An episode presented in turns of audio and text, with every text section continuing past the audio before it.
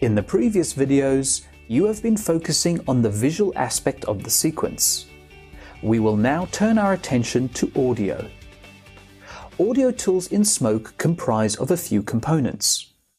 You already know that you can import audio in stereo and in mono. The first component of the audio tools is in the sequence where you deal with audio tracks and audio effects. The second component of audio is the audio desk that deals with audio mapping, including mixer inputs and outputs. We'll go through the second component in greater detail in a few minutes. Let's start off in the sequence. You can turn audio waveforms on and off in the timeline.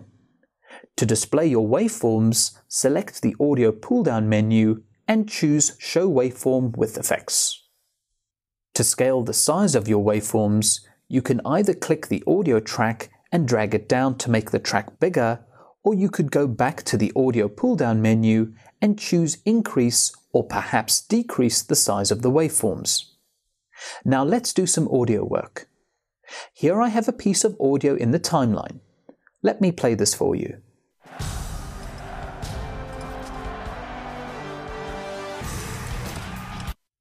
As you can hear, the audio comes in quite sharp and I'd like to fade the sound in. Move the focus point in line with the relevant audio track and navigate to the beginning of the segment. Make sure nothing is selected by clicking on the grey area beneath the sequence. You can click on the transition box in the menu bar and choose Fade.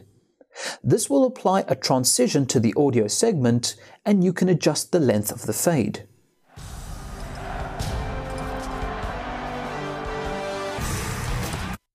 The same will apply when fading a clip out. If I want to crossfade two audio segments together, the same principles apply. Navigate to the cut point between the two audio segments and apply a transition between the two segments. Let's listen. So that sounds good. Now I would like the audio level on the middle segment to be lower so that the audio on the other tracks can be heard.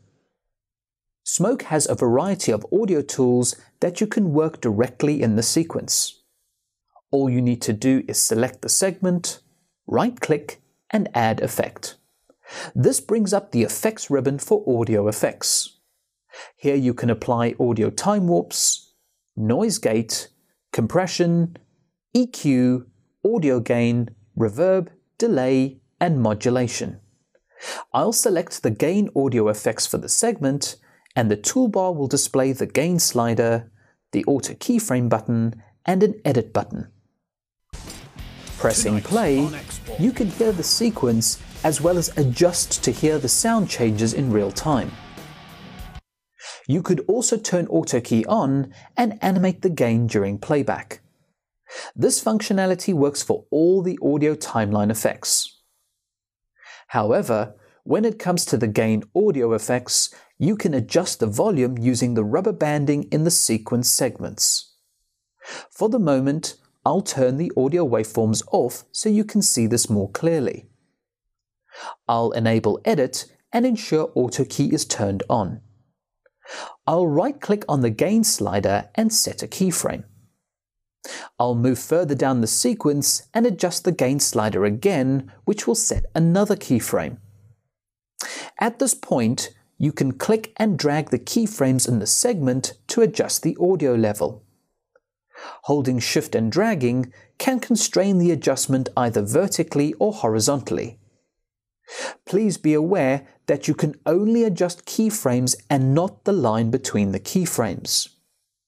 Moving further down the sequence, I will set another keyframe using the set key operation.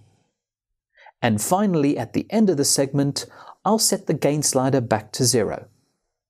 So essentially, I've created a fade up and fade down in the rubber banding. If you go to the audio pull down menu and turn on the waveform with effects, you will see the generated waveform displays the changes. Tonight on X-Ball. The final audio effects that I would like to quickly show you is the Audio EQ tool. I'll select the segment add an effect, and choose Audio EQ. You can adjust the parameters in the toolbar above the sequence, but let's go into the advanced editor and do some adjustments there. I'll ensure Auto Key is turned on and I'll scrub to the beginning of the segments. So I'll press play and adjust the audio during playback.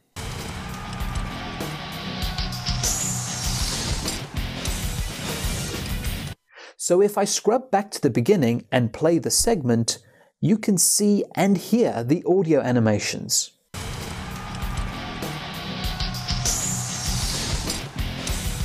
With Auto Key on, you can record and re-record the adjustments as many times as you like.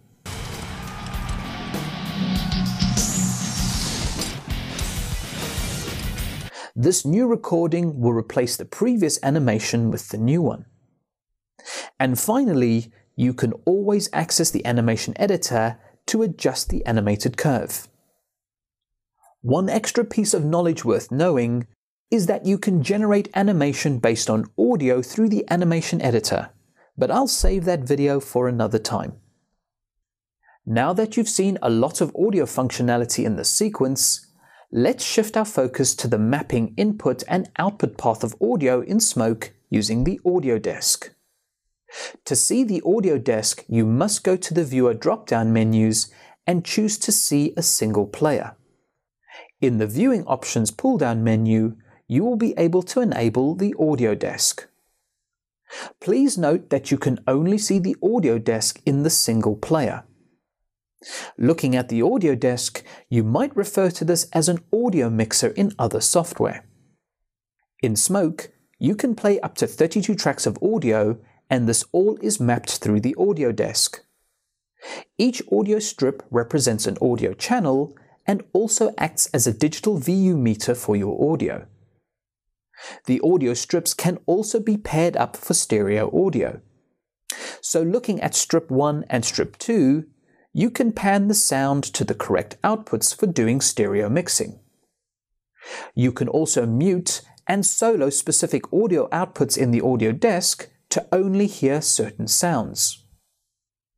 The audio strips control the overall volume for its assigned track in the sequence. This is different to applying the gain timeline effects to the segment, which only adjusts the volume for that particular segment in the sequence. Like audio timeline effects, you can turn on auto key and keyframe the input volume of the audio track. You can also play this in real time and do your audio adjustments on the fly. Now, I would like to spend some time on clarifying the path of audio with smoke, or what I call audio mapping. At the bottom of the strips are numbers assigned for audio inputs. Imagine these are input connectors on a physical audio mixer for microphones, etc. At the top of the strips are the audio outputs from the mixer. Imagine these are the output connectors on your physical mixer that you would patch into a VTR or audio recorder. The general idea is that the audio is fed into the inputs of the audio desk, and then you can pipe the mixed output to any output from the audio desk.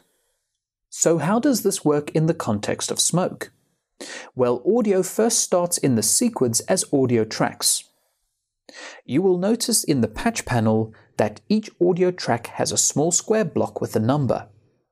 The numbers are the audio inputs feeding into the bottom of the audio desk.